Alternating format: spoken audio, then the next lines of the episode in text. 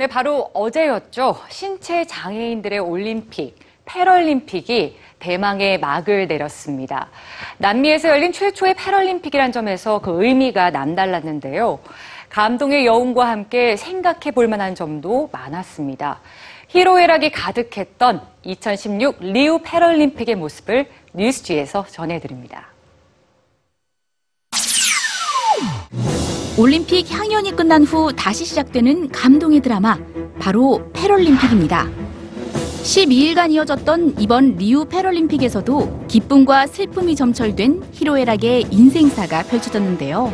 패럴림픽은 주로 올림픽보다 경기의 질이 낮다는 생각 때문에 그동안 큰 주목을 받지 못했지만 지난 십삼 일 열린 육상 천오백 미터 경기에서는 비장애인보다 더 좋은 기록이 나와 경이로움을 자아냈습니다.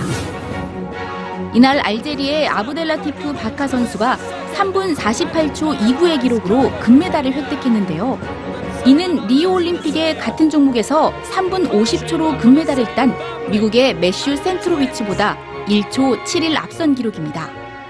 더욱이 이 위와 삼 위, 사 위 선수의 기록도 매슈 센트로비치보다 앞섰는데요. 비장애인의 십 퍼센트 수준밖에 보이지 않는 이들이 자신의 한계를 뛰어넘는 질주를 선보이며 기록보다는 순위에 만족하는 올림픽 선수들을 향해 일침을 가했습니다.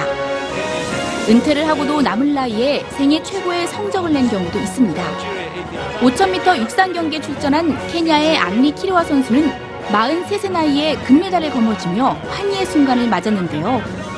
지난 대회 우승자인 서른다섯 세 모로코 선수를 여유롭게 제치면서 나이는 숫자에 불과하다는 통념을 다시 한번 확인시켰습니다. 안타까운 일도 있었습니다. 지난 십칠 일에는 패럴림픽 사상 최초로 경기 중 선수가 사망하는 일이 발생했습니다.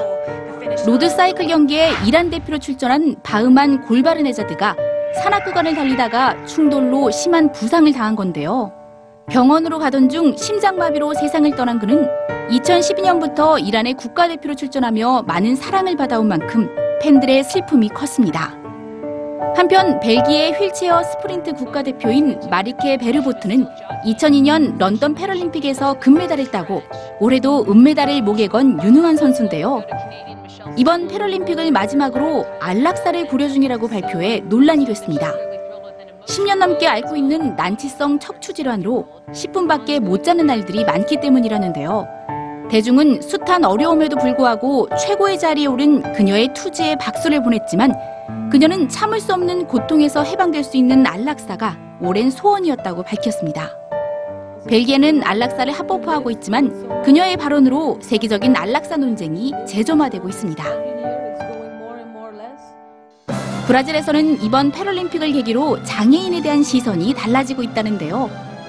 올림픽과 월드컵에 이어 세계 세 번째로 큰 스포츠 축제인 패럴림픽. 많은 관심과 응원이 필요해 보입니다.